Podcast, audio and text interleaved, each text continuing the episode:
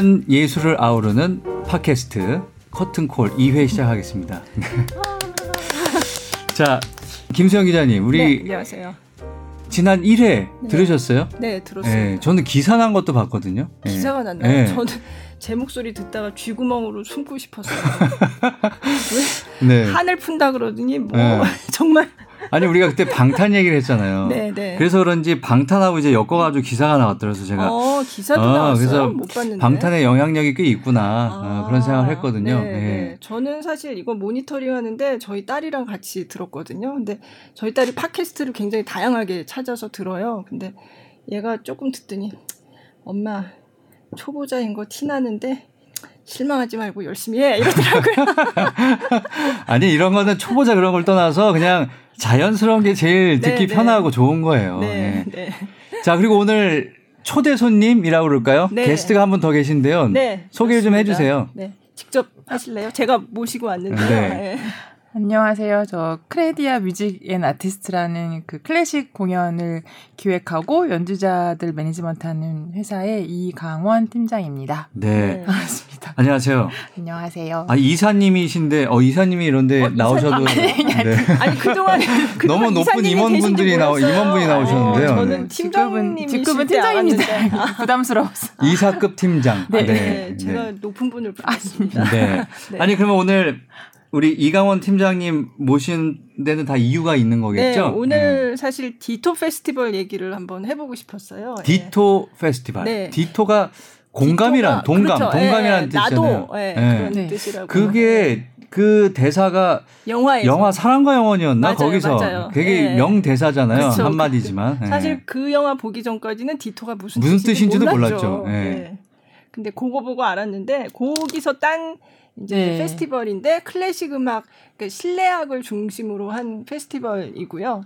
제가 이제 오랫동안 취재를 해왔는데 올해 이게 끝났어요. 그래서 끝났는데 왜 얘기를 하냐? 올해께 끝났다는 건가요? 아니면 아예 올해로 끝을 낸 건가요? 마지막으로 이제 빠이빠이. 디토 페스티벌이요. 네, 네, 네. 그럼 오늘 이거를 얘기해야 되는 건가요? 이게 그러니까 디토 페스티벌은 변천사를 좀 네. 이렇게 돌아보고 싶었어요. 왜냐하면 네. 디토 페스티벌이 우리나라 이 공연계에서 굉장히 큰 일을 했다고 저는 생각하거든요. 음, 그래서 감사합니다. 지금 빠이빠이를 한 게 뭐 영 안 돼서 그냥 접었어요. 장사 접었어요. 이거라기보다는 그동안에 어떤 우리나라 클래식 음악계 이 공연계에서 어떤 단계에서 굉장히 중요한 일을 하고 이제 그 다음 단계를 준비하기 위해서 이제 새로운 네. 시작을 준비하는 음. 그런 단계로 옮겨갔다라고 음. 저는 그렇게 보고요. 그래서 네. 그 동안에 이제 디토 페스티벌이 사실은 비올리스트, 비올라 연주하는 리처드 용제 오닐이라는 연주자를 중심으로 네. 결성이 됐던 페스티벌인데 사실 그 디토를 결성한 데 결정적인 역할을 했던 이 리처드 용제 오닐이라는 연주자도 사실은 우리 음악계에서 굉장히 독특한 위치를 가지고 있는 그런 연주자이거든요. 네. 그래서 그러면 얘기를 해보고 어, 싶었어요. 우리 이강원 팀장님이 디토 네. 페스티벌이 처음에 어떻게 시작이 됐는지 그리고 아, 네. 어떤 과정을 음. 거쳐서 왔는지 너무 길지 않게 네. 예, 이렇게 좀 한번 요약을 좀 해주세요. 아. 어떻게 딱 시작이 됐는지. 네. 일단은 네. 리처드 용재 오닐이라는 연주자에 음. 대해서 얘기를 해야 될 것 같아요. 네. 그렇죠? 그러니까 네. 제가 이제 크레디아라는 회사에 입사를 한 게 2006년 음. 이때였거든요. 근데 이때 음. 제가 처음 맡은 연주자가 리처드 용재 오닐 씨였어요. 저한테 음. 딱 떨어진 떨어졌어요. 예, 떨어진 네. 그 어떤 뭐 음반, managing을 네, 하라고. 매니저로서 네. 처음 완전 병아리 아기 때 그래서 네. 그때 처음 만나서 지금까지 같이 하고 있는데 그 당시에 용재 원일 씨는 이제 그 KBS라고 네. 거기서 이제 어떤 다큐멘터리 프로그램에서 알려져 가지고 이제 대중적인 인지도가 좀 어느 정도 있는 상태였고 그리고 음반도 좀 잘 돼서 음. 좀더 인기를 끌고 있었을 때였어요. 가지고 공연도 하면 다 잘 되고 그랬었을 때 이제 다 같이 앉아서 다음 시즌에 대해서 무엇을 할 것인가 얘기를 할 때 저희가 그러면 저희 대표님께서 이제 무엇을 하고 싶냐 음. 했더니 음. 이제 본인이 한 번에 딱 얘기한 게 나는 실내악 음악을 좀 한국에 소개하고 싶다라고 음. 하셨거든요. 그래서 저희도 그냥 보통은 연주자들이 다음 시즌에 이런 연주곡으로 하겠다라는 얘기를 주로 하는데 본인은 내가 갖고 있는 어떤 대중적인 인지도가 지금 그걸 가지고 내가 원하는 실내악 음악을 알리고 싶은데 일조하고 싶다라고 음. 해서 시작이 된 거고 네. 그래서 그때 그러면 저희가 저도 그렇고 이제 젊었을 때니까 지금보다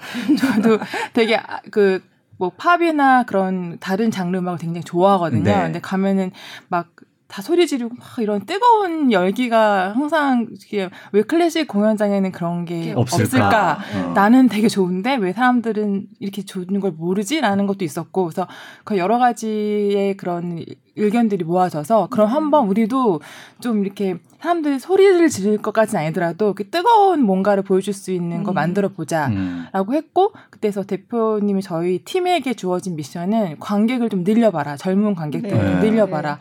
그래서 이제 용재 씨의 아이디어와 저희의 그 니즈랑 합쳐져서 그럼 한번 만들어 보자 음. 그래서 이제 시작을 하게 된 게 이제 앙상블 디토라는 팀을 만든 거죠 그 팀을 음. 만들 때 자, 그러면 어떻게 해야 젊은 친구들이 우리 공연장에 올까? 그럼 이제 아주 간단하게 기존에 했던 클래식 그 연주자들의 어떤 했던 것들을 조금 바꿔보자라고 네. 했었어요. 그래서 음. 잘 모르지만 이제 뭐 영화 포스터나 뭐 그때 뭐 아이돌 그룹을 네. 벤치마킹을 해볼까? 그렇죠. 우리끼리 막 네. 저희끼리 그냥 정말 약간 소꿉놀이 하듯이 앉아가지고 그래서 뭔 어떻게 하면 사람들이 좋아할까? 를 연구를 해서 이제 만들어진 팀이었어요. 그러다 어. 보니까 이제 소위 말해서 외국 미국에서 있는 연주자들 네. 뭔가 이렇게 좀 뭔가 좀 해외 유학파 같은 느낌, 네. 교포 출신 뭐 이런 느낌. 거기다가 이제 뭔가 무대 섰을 때 비주얼적으로 좀 그래도 이렇게 매력을 느낄 수 있는 어떤 네. 연주자들 네. 젊은 그런 이렇게 키워드를 갖고 용재 씨에게 섭외해 와라. 네. 그래서 아 그럼 그게 네. 용재훈일 씨가 섭외를 네, 직접 한 섭외 거예요? 담당은 용재훈일이었어요. 아. 용재 친구들 중에 쫙 깔고 아. 이제 누굴 골라 그래갖고 이제 바이올 보통 이제 그때는 뭐 피아노 칼텟이라는 그 네 명을 멤버를 찾자. 그래서 네. 다 골라가지고 시작을 하게 된 거죠. 음. 그래서 네. 음, 사실은 이게 지금 쭉 말씀하셨지만 용재훈일 씨가 저도 기억이 나는데 그때 유명해질 때는 사실 이 용재훈일이라는 이 사람 음악가지만 사실 유명해진 거는 음악가로서의 그 경력이나 이런 거보다는 네. 개인적인 어떤 삶의 역사가 네네. 너무 음. 독특해서 네. 스토리가, 스토리가 있는 예술가였어요. 그러니까, 그러니까 그 스토리를 알아야만 같이 동감을 할 수가 동감을 할 수 있는 그런 네. 거죠. 그 좀 소개를 해주세요. 뭐 네. 이제 다 많이 많은 분들이 아시겠지만 이제 용재 씨의 이제 어머님은 네. 이복순 한국 이름으로 이 복순 여사님은 이제 전쟁 고아 출신이셔서 음. 한국에서, 그 한국에서 입양이 되셔 가신 거죠. 미국 가정에 입양이 됐고 이제 그그 입양하신 분들이 이제 그분 돌보다가 용, 그 어머님이 이제 용재 씨를 낳, 낳으셨어요. 네. 그래서 근데 그 친구가 이제 음악적인 그 재능이 있다라는 거를 그 외할머니, 그러니까 외국분 예, 미국 분들이 미국, 미국 분들이 네. 조부모님들이 그걸 캐치를 하시고 네. 그 친구를 이제 되게 영, 이렇게 좀 좋지 않은 환경이었겠지만 되게 열심히 support를 해서 대학까지 이제 보내서 음. 너, 너희 엄마를 잘 보살펴라 라는 네. 그런 목적을 갖고 그 support를 하셔서 다행히 그 친구가 되게 잘 자라줘서 음. 장학금 많이 받고 그래서 되게 좋은 학교 줄리어드나 이런 학교에 가게 되면서 이제 세종 솔로이스트라는 그 우리나라에서 그래도 강효 교수님이라는 네, 네. 그 줄리어드 교수님 눈에 들어서 그 어. 팀에 있다가 네. 그 강효 교수님의 소개로 그 어떤 그 방송사의 그렇죠. 어떤 다큐멘터리에 네. 이런 스토리를 가진 한국 친구가 있다라는 어. 게 알려지면서 다큐멘터리가 화가 된 거죠. 그래서 네. 근데 그 스토리가 뭔가 되게 좀 감동적이라고 해야 되나 뭔가 음. 사람들을 마음을 움직이게 됐고 근데 그때 당시에 연주했던 주요 음악이 섬지박이라는 그 한국 전래 동요라고 해야 되나요? 그 음. 그 동요를 예, 부르 연주하는 것이 또 이렇게 뭔가 통했어요. 예. 근데 네. 그 네. 용재 오네지 갖고 있는 어떤 그런 스토리와 그 선율과 그 가사 이런 것들이 그때 당시 한국 의 그런 국민들 사람들의 사랑을 좀 많이 받았어요. 근데 네. 지금까지도 15년 됐는데도 항상 마지막 그런 엔딩곡 이런 건 다 섬집 아기로 될 아. 만큼 약간 음. 시그니처 곡이 탄생이 되면서 사람들이 되게 용재 씨의 어떤 콩쿨 입상하거나 이런 게 아니었지만 사람들이 좋아하는 연주자로 성장하게 된것 음, 같아요. 네. 그렇게 그 한 곡만으로도 그렇게 또 사람들이 기억이 확 남네. 딱 떠오르는 곡이 된 네. 거죠. 그 제가 듣기로는 강효 교수님이 용재라는 이름도 네네네. 네, 네. 지어주셨다고 들었어요. 아, 그럼 원래는, 원래는 용재가 아니라 그냥 리처드, 리처드 오닐이에요. 리처드 마이클 오닐이고요. 네. 중간 이름이 이제 마이클인데 이제 그 한국 이름을 이제 본인은 이 당시 한국에 이 활동하러 오기 전까지는 한국에 대해서 전혀 모르는 접할 네, 일이, 없었 일이 없었고 네, 네. 근데 이제 그때 한국 사람이라는 것을 이제 심어주고 싶으셔가지고 용기할 때 용하고 음. 재능에 재를 넣어서 용재라는 이름을 어. 선물로 주신 거죠. 네. 그래서 그래서 이제 그때부터 저도 용재 온일로 불리게 되게 되었어요. 네. 강효 교수님한테 네, 들었어요. 네, 네, 네. 그럼 우리 그 섬집 아기? 네. 그 노래도 한번 들어보고 싶네요. 아, 그거 들을 수 있지 않나요? 네, 들을 수 있죠. 네. 그거를 좀 넣어주세요. 네. 넣어주세요. 듣고 오겠습니다. 네, 네, 네. 넣어주세요.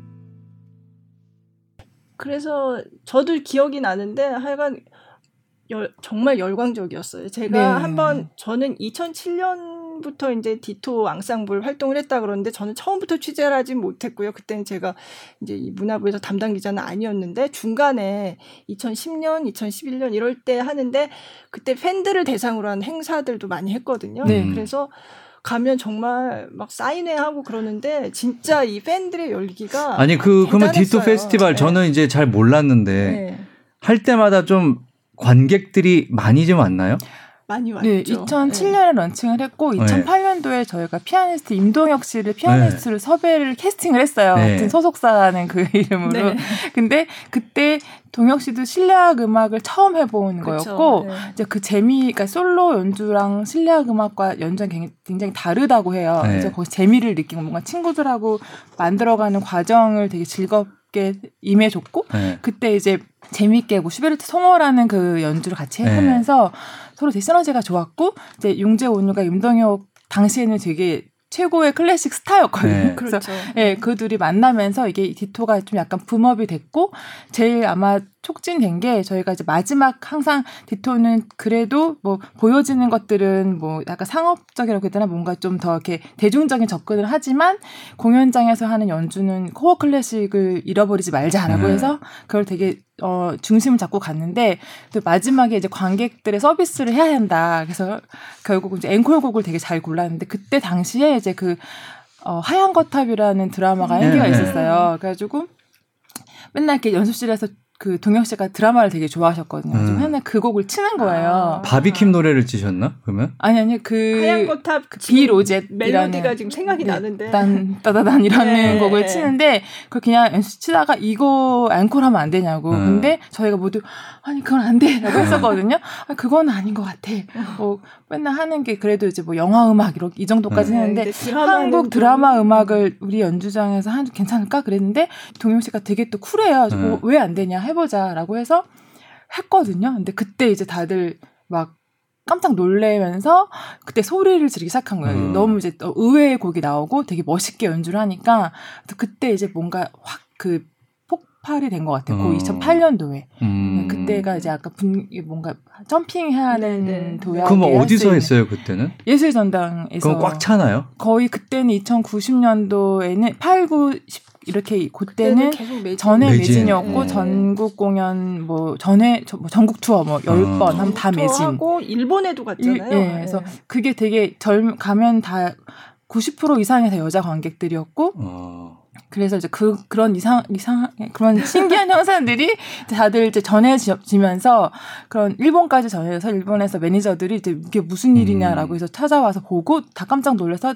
초청해서 데려가서 저희도 일본에도 갔었고 일본 투어도 했었고 그리고 뭐 음, 중국 까지 갔었어요. 그러니까 아이돌 그룹처럼 네. 정말 네, 네, 이렇게 했네요. 당시에서 네. 그때 백화점 광고도 찍고요. 되게 잘 나갔었어요. 아, 저는 뮤직비디오 봤던 거 생각나요. 막. 아, 그래서 뭔가 그러니까 저도 처음이었고 연주자도 처음이었고 그런 뮤직비디오를 찍는 것 자체가 클래식 연주자들이 되게 낯설 때였고 음. 그냥 그리고 옷 같은 것도 그냥 뭐 정장 턱시도 입고 하는데 네. 뭔가 다르게 해야 된다라는 그거가 있어서 옷도 되게 그 연예인 서 스타일링 하시는 분이 저를 보고 너무 안타까워서 오셔서 제가 도와주겠다 막 이런 오셨고 아니 뭐 어쨌든 클래식도 많은 사람들한테 음악이라는 건 좀 들려줘야 되는 거니까 네. 대중에게 소외받으면 그건 또 음악으로서 가치가 없는 거니까 일단 그렇죠? 알려 어, 알려줘야 되는 거니까 저희는 하나밖에 없던 것 같아요. 그때는 일단 공연장으로 오게 하자. 음. 다른 거 네. 와서 음악을 좋아하게 되면 저희는 일단 거기서 목표는 달성된 거고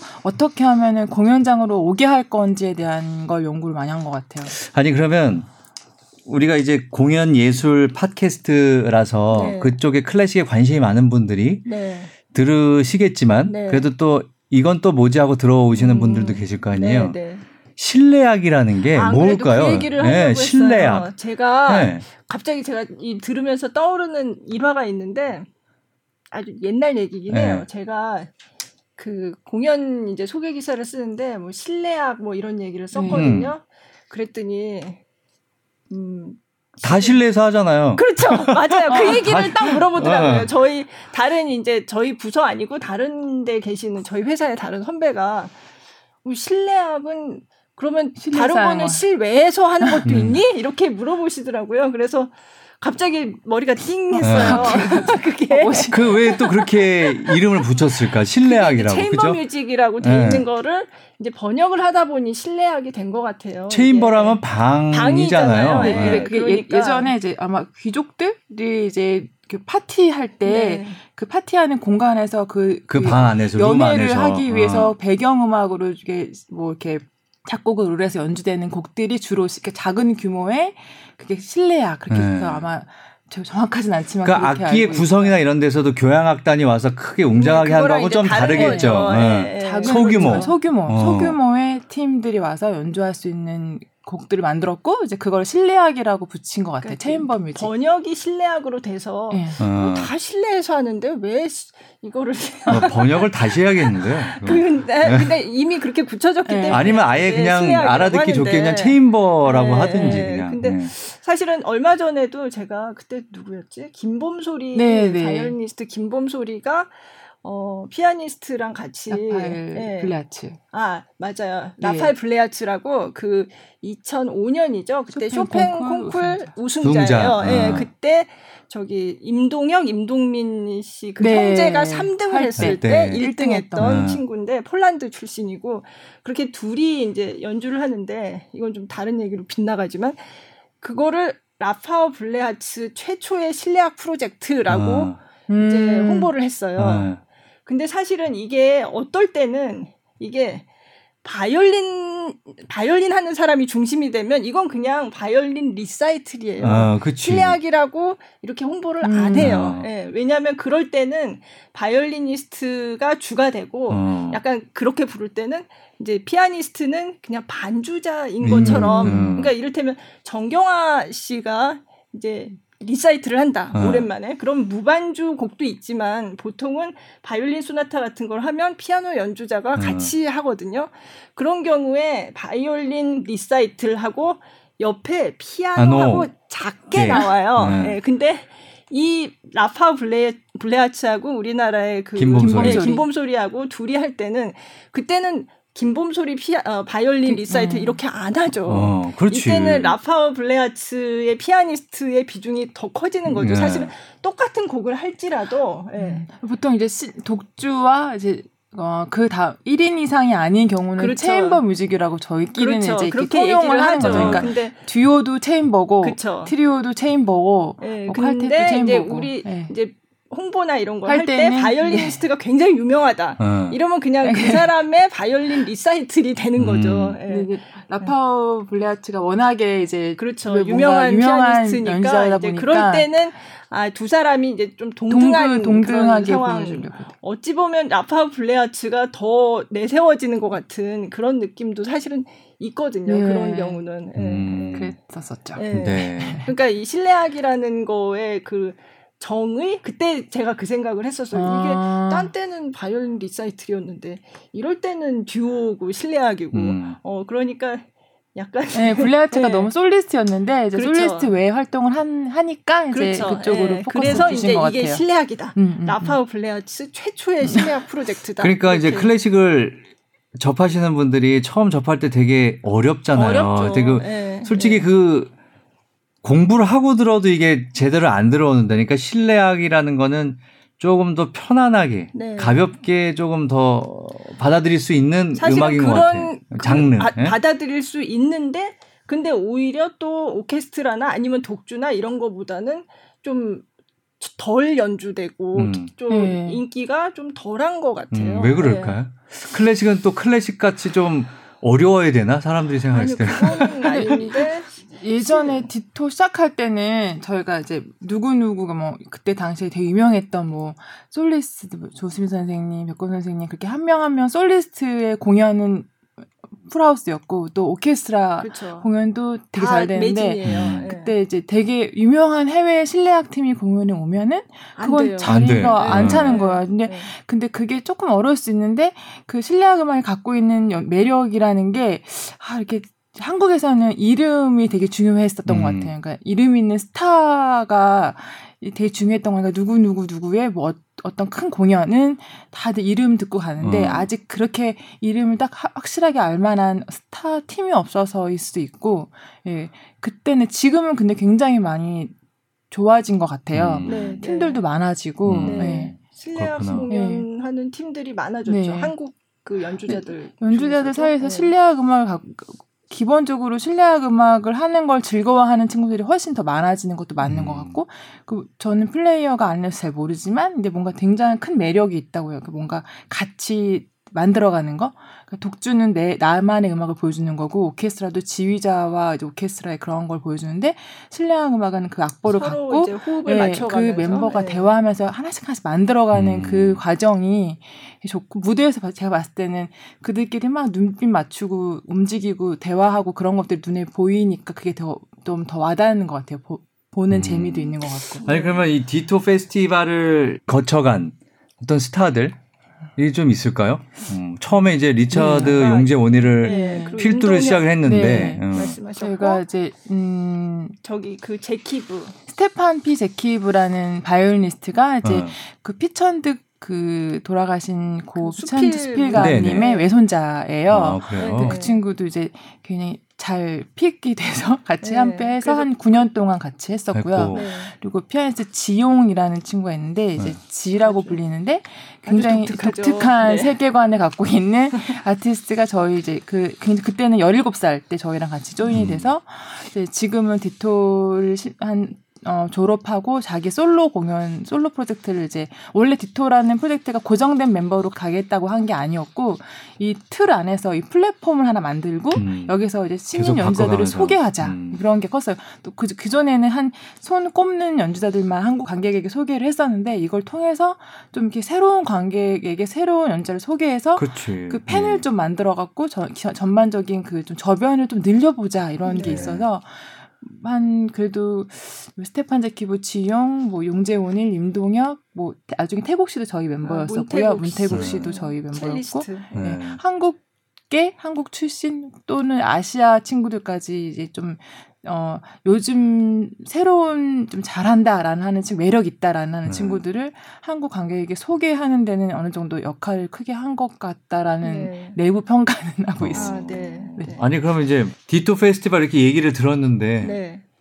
이제는 못 듣는다는 거잖아요, 이제. 그쵸? 그렇죠. 끝이 제가, 났으니까. 네, 어. 제가 사실은 이번에 어, 제가 오랫동안 문화부를 떠나 있다가 이제 오랜만에 돌아와서 디토 페스티벌 올해 하는 행사에 기자 간담회를 네, 한다고 음. 갔었어요. 근데 저는 저는 사실은 중간중간에 계속 이걸 지켜본 게 아니라 띄엄띄엄 봤기 때문에 전 디토 페스티벌을 몇해 그, 갔어요. 그러니까 저로서는 그렇게 어, 이게 이렇게 오래됐었나? 네. 그걸 실감을 못 하고 있었고 갑자기 올해가 마지막입니다 하니까 아니 왜 잘하던 거를 왜 음. 지금 그만둔다 그래? 이래서 제가 그래서 물어봤거든요. 근데 뭐 은퇴하는 거 아니다. 우리는 그때 용재훈 일이 아 이거 네. 은퇴하는 게 아니고 어 이제 뭔가 새로운 단계로 나아가야 할것 음. 같다. 그동안 내가 그 실내악이 한국에서 생각보다 잘 이제 공연에 좋은 공연에 생각보다 사람들이 적게 오는 거가 안타까워서 이걸 어떻게든 알려보려고 이때까지 네. 열심히 했는데 이제는 또 뭔가 좀 새로운 시도를 네네네. 해야 되는 시기가 온 것 같다. 음, 그렇게 그럼 이제 그 몇 년 하신 거죠, 이게 총? 이게 횟수로 치면 13번 어, 네, 매년 했고. 매년 6월 여름에 음. 했고요.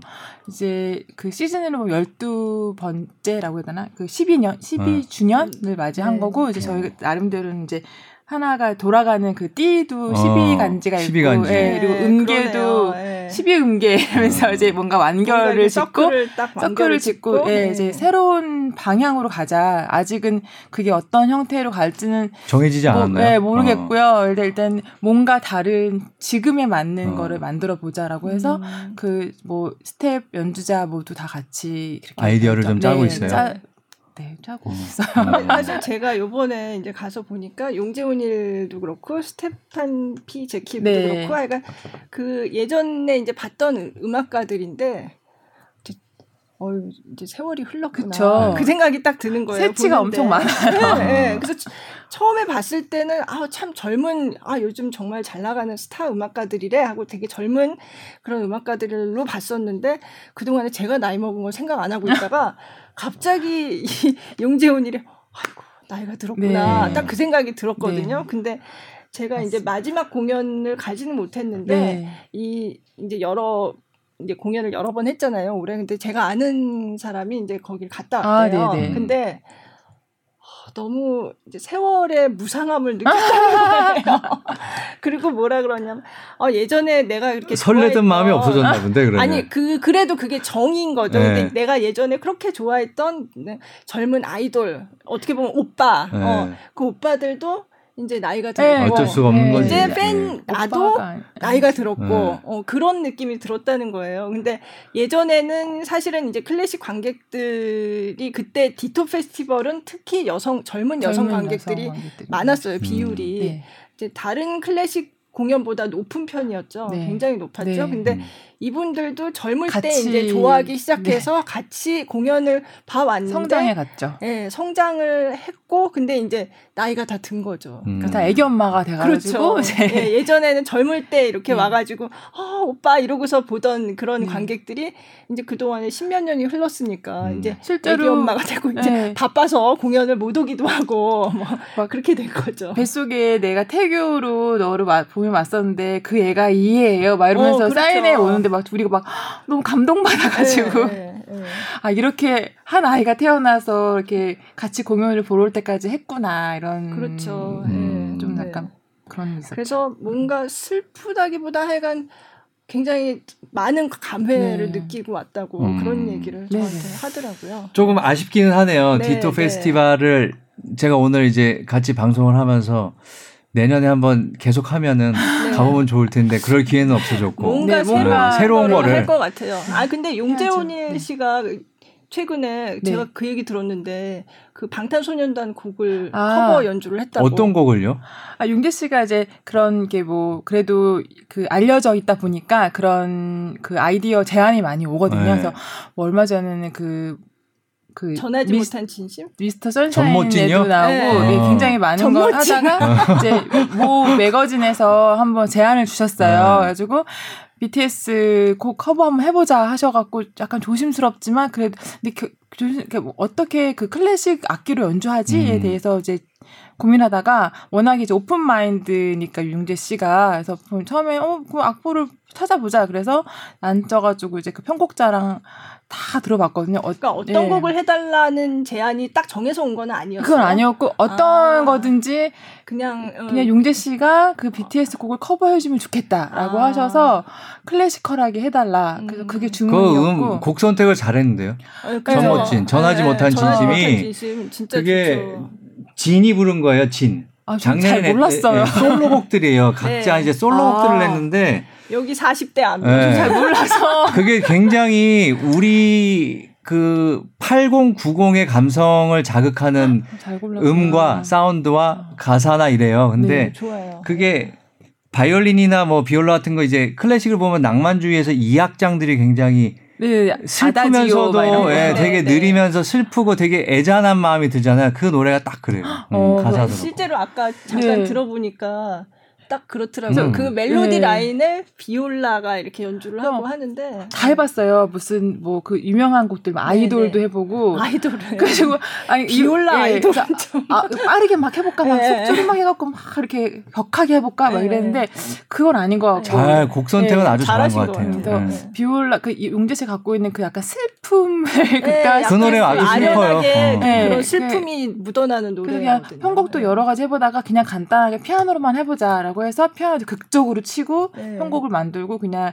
했는데 용재 씨가 이제 하나 시작하면은 약간 이렇게 좀 파는 경향이 있거든요. 네.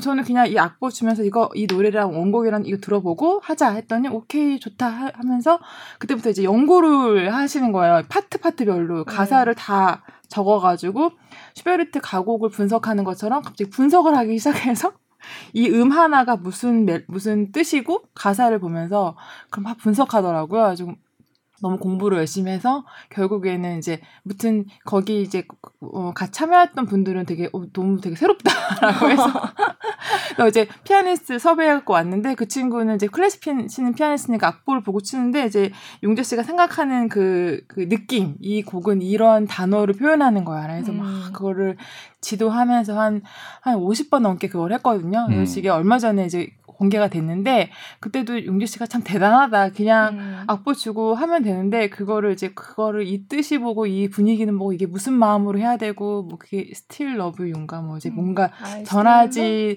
네. 내 사랑을 전하지 못했지만 난널 사랑해 뭐 이런 가사인 걸로 네, 알고 있는데 네. 그거를 네. 자기의 그 이 노래로 막 승화시키려고. 아니 근데 그러면 노래, 이 노래 음악은 거 아니세요? 그러면 이거는 어디서 들을 수 있는 거예요? 유튜브 유튜브에서 네. 리차드 용재 오닐의 네. 네. 어, 제목은 그냥 전하지 못한 진심으로 진심. 하면 되나요? 용재 오닐 음. BTS 커버 치면 나오더라고요. BTS 커버. 네. 저희 애들이 그거 아직 모르는 것 같은데. 이거 네. 나온 지 얼마 안 됐어요. 지난주에 네. 한번 들어봐야겠네요. 네. 그런 거를 되게 좋아하세요. 어. 잘하시고. 네. 그러니까 일단은 굉장히 좋을 것 같아요. 네. 저도 한번 들어봐야겠는데. 그러니까 용재 씨가 무슨 제안을 제가 드려도 음. 항상 그거를 이건 나는 할 수 없는 거야라는 하는 방향이 아니라 항상 그럼 어떻게 해야 해야지 되지라는 게 반응을 항상 주시니까 새로운 작업을 하기 되게 용이한 분이시고 그러니까 디토를 이제 막 지금까지 할 수 있었던 거는 그 기본적인 게 아니라 항상 저희는 다른 데서 하지 않은 것들을 해야 한다라는 강박이 있었거든요. 그래서 음. 그거를 같이 할 수 있는 제일 좋은 파트너였던 것 같아요. 네. 아니 시간이 되면 저... 전모진 그 리처드 용재원일 씨가 한 거, 네. 네. 그거 여기서 한번 들어봐도 좋을 것 같은데. 지금 제가 찾았는데요. 네. 일단 한번 틀어볼게요.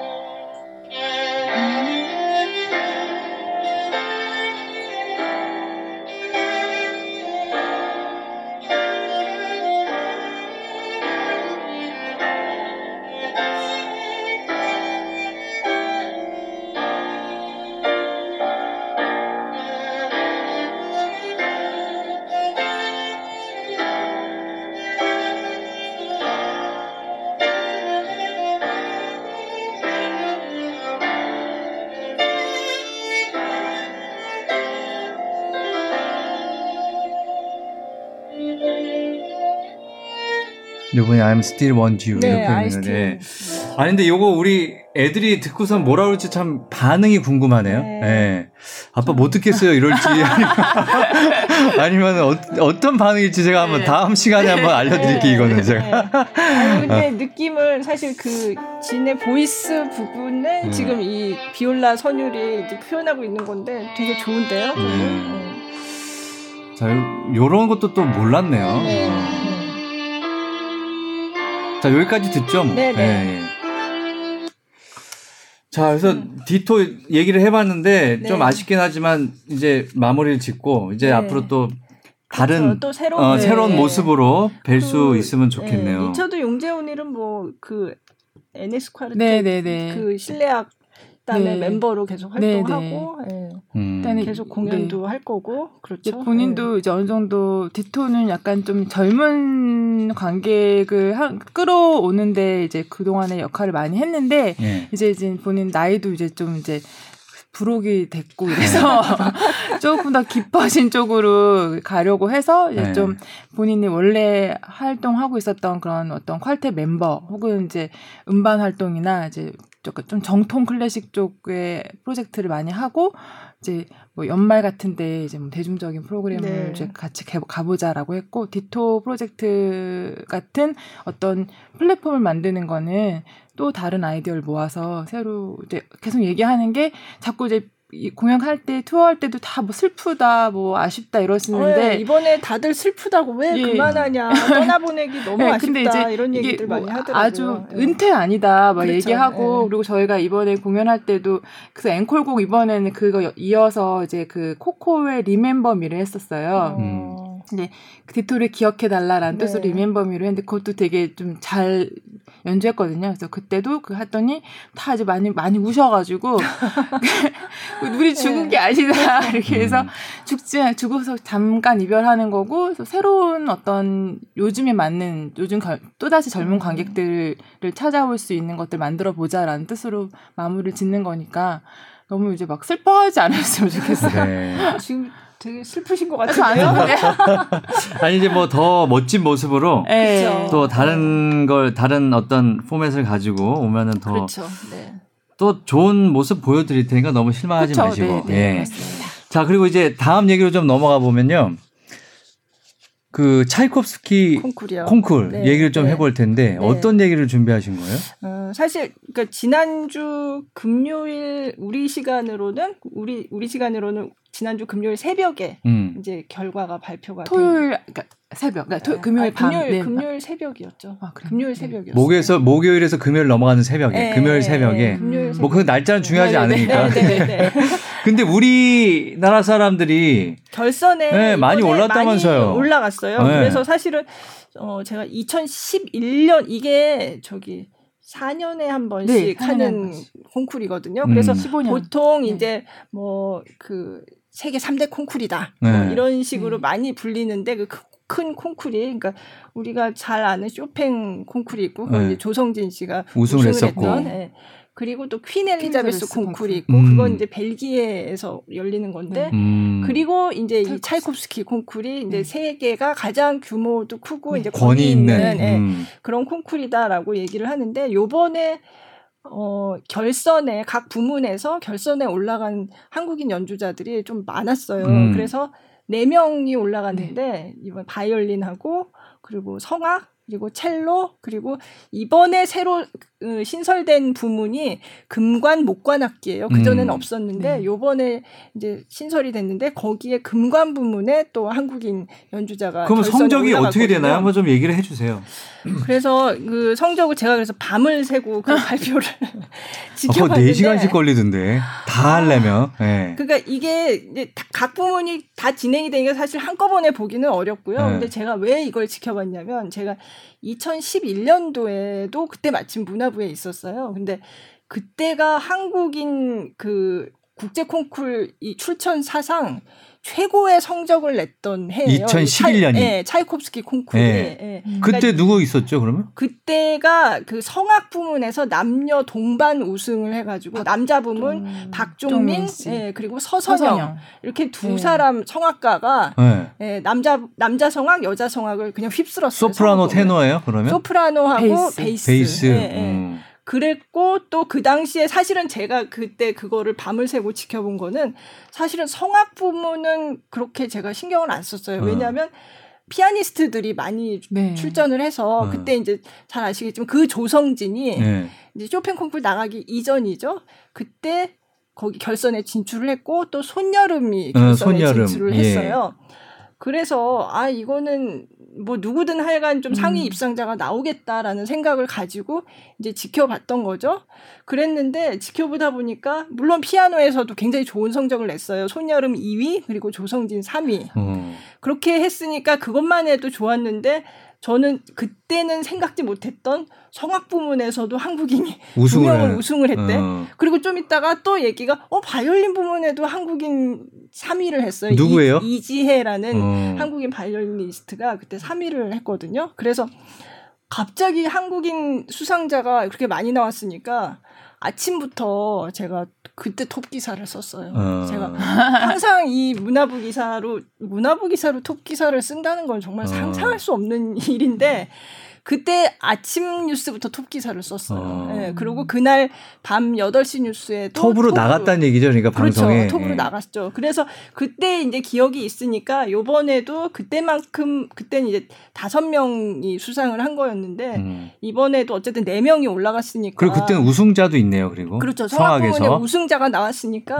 예. 그래서 올해도 혹시 예상치 못했는데 이제 네. 또 그런 우승자가 나올 수도 있겠다 이런 생각이 들었고 사실은 지금 여기 예, 이강원 팀장님도 나와 계시지만 지금 매니지먼트를 맡고 있는 예. 저희 첼리스트 문태국 문태국, 씨가. 예, 네. 그 디토 페스티벌에도 참여를 했었던 예. 그 첼리스트 문태국 씨가 이제 거기 참가를 했는데 좀 기대를 했, 많이 좀 했었죠. 네. 예, 예. 근데 성적이 어떻게 된 거죠? 성적은 4위. 4위 잘했네요. 예, 예. 네. 그리고 또 다른 다른 이제 수상자는 3위 그러니까 바이올린 부문에서 김동현이라는 이제 연주자가 3위를 했고요. 네. 그리고 성악 부문에 바리톤 김기훈 씨가 2위를 2위를 했어요. 했고. 네, 그리고 금관 부문에서도 사실 우리가 금관이 그동안 오케스트라에서 한국인 연주자들이 좀 약하다 뭐 이런 얘기가 음. 있었는데 어쨌든 요번에는 금관 부문에 이제 결선까지 진출을 해서 7위를 그 어, 금관 악기 중에 뭐 어떤 악기? 프렌치 호른이요.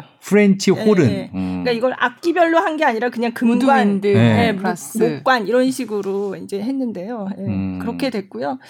음, 그래서 뭐 우승자가 나오진 않았지만 사실은 굉장히 좋은 성적을 네. 보인 거는 맞고요. 네. 사실은 어떻게 보면 이제 콩쿨 이런 거 할 때 다들 한국인이 몇 등 했어? 이런 거에 굉장히 관심을 갖고 그렇죠. 음. 그래서 어떨 때는 아 이게 무슨 뭐 스포츠 경기, 기록 경기 뭐 이렇게 하는 것도 아닌데 너무 한국인이 우승을 했냐, 몇 등을 했냐 이런 거에 너무 집착하는 거 아닌가 사실 네. 조금 그런 생각이 들기도 하는데 또 어떻게 보면 콩쿨이라는 게 약간 그런 본질적으로 좀 그런 측면이 있기는 한 것 같아요. 어쨌든 간에 순위를 가려가지고 너는 1등, 너는 2등 뭐 이런 식으로 하잖아요. 그러니까 물론 그게 절대적이라고 보기는 어렵지만 어쨌든 그 콩쿨의 그 장 안에서는 네. 이제 순위를 가리는 거고 그리고 그게 어찌 보면 이게 무슨 뭐 국가대표가 나가서 한다는 거는 아니지만 그래도 보다 보면 한국인 연주자들이 좀 잘했으면 좋겠다 이런 당연하죠. 생각이 드는 음. 거는 사실 또 인지상정이고 음. 그래서 그날 밤을 거의 새면서 이제 보는데 보면은 이걸 보고 있는 사람들이 많아요 생각보다 이게 이제 다 인터넷으로 중계를 하니까 네. 이걸 보다가 막 이제 트위터를 보면 뭐, 어, 뭐 이러고 사람들이 네. 이제 막 그 반응을 올리고 하는 게 보이거든요. 그러니까 비록 같이 앉아서 보고 있는 건 아니지만, 어, 이렇게 많은 사람들이 관심을 갖고 있구나 이런 걸 느끼니까. 그래서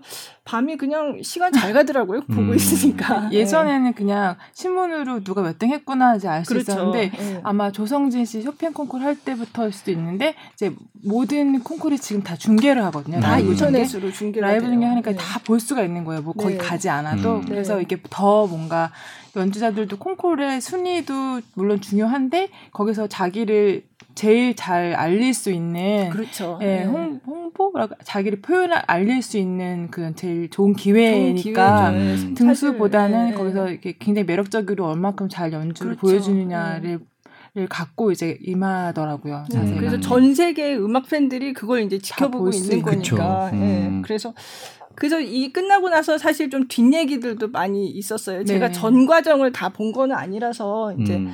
나중에 얘기를 들으니까 어 그 바이올린에서 1등한 러시아의 세르게이 도가딘이라는 그 연주자가 있는데 음. 이 사람은 어 공교롭게도 심사위원 중에 이 사람의 스승이 있었다는 거예요. 아. 그러니까 공정성이 의심되네. 공정하지 않은 거 아니냐 네. 이런 얘기가 음. 좀 나왔대요. 그리고 이, 이 연주자가 이 스승이 심사위원을 했던 콩쿨에 나가면 무조건 다 1등을 했다는 거예요. 음. 근데 이제 그런 얘기도 나왔는데 아니 근데 얘는 원래 잘하는 애야. 또 아. 이런 얘기도 아니, 나오고 그렇게 당연히 얘기하겠죠. 예, 예.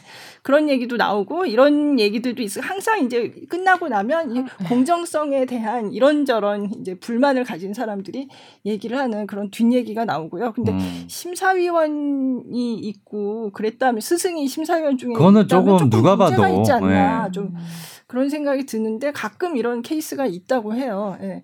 그리고 제가 본 거는 너무 너무 어처구니 없는 네, 피아노에서 피아노 결선인데. 네. 이게 그 중국인 연주자가 이제 나와서 결선 마지막 연주를 하는데 네. 이게 두 곡을 해요. 근데 네. 차이콥스키의 그 협주곡을 하고 그리고 라프마니노프의 파가니니 주제에 의한 광시고 이렇게 네. 두 곡을 하는데 이 사람은 차이콥스키 협주곡을 먼저 하는 걸로 알고 준비를 하고 있었어요. 그랬는데 그 콩쿨 사무국 직원의 실수로 네. 이 오케스트라한테 순서를 잘못 알려준 거예요. 네. 그래서 자기는 차이콥스키를 하려고 딱 준비를 하고 있었는데 네. 시작하는데 다른 곡을 하는 거죠. 네. 그 라프마니노프의 곡을.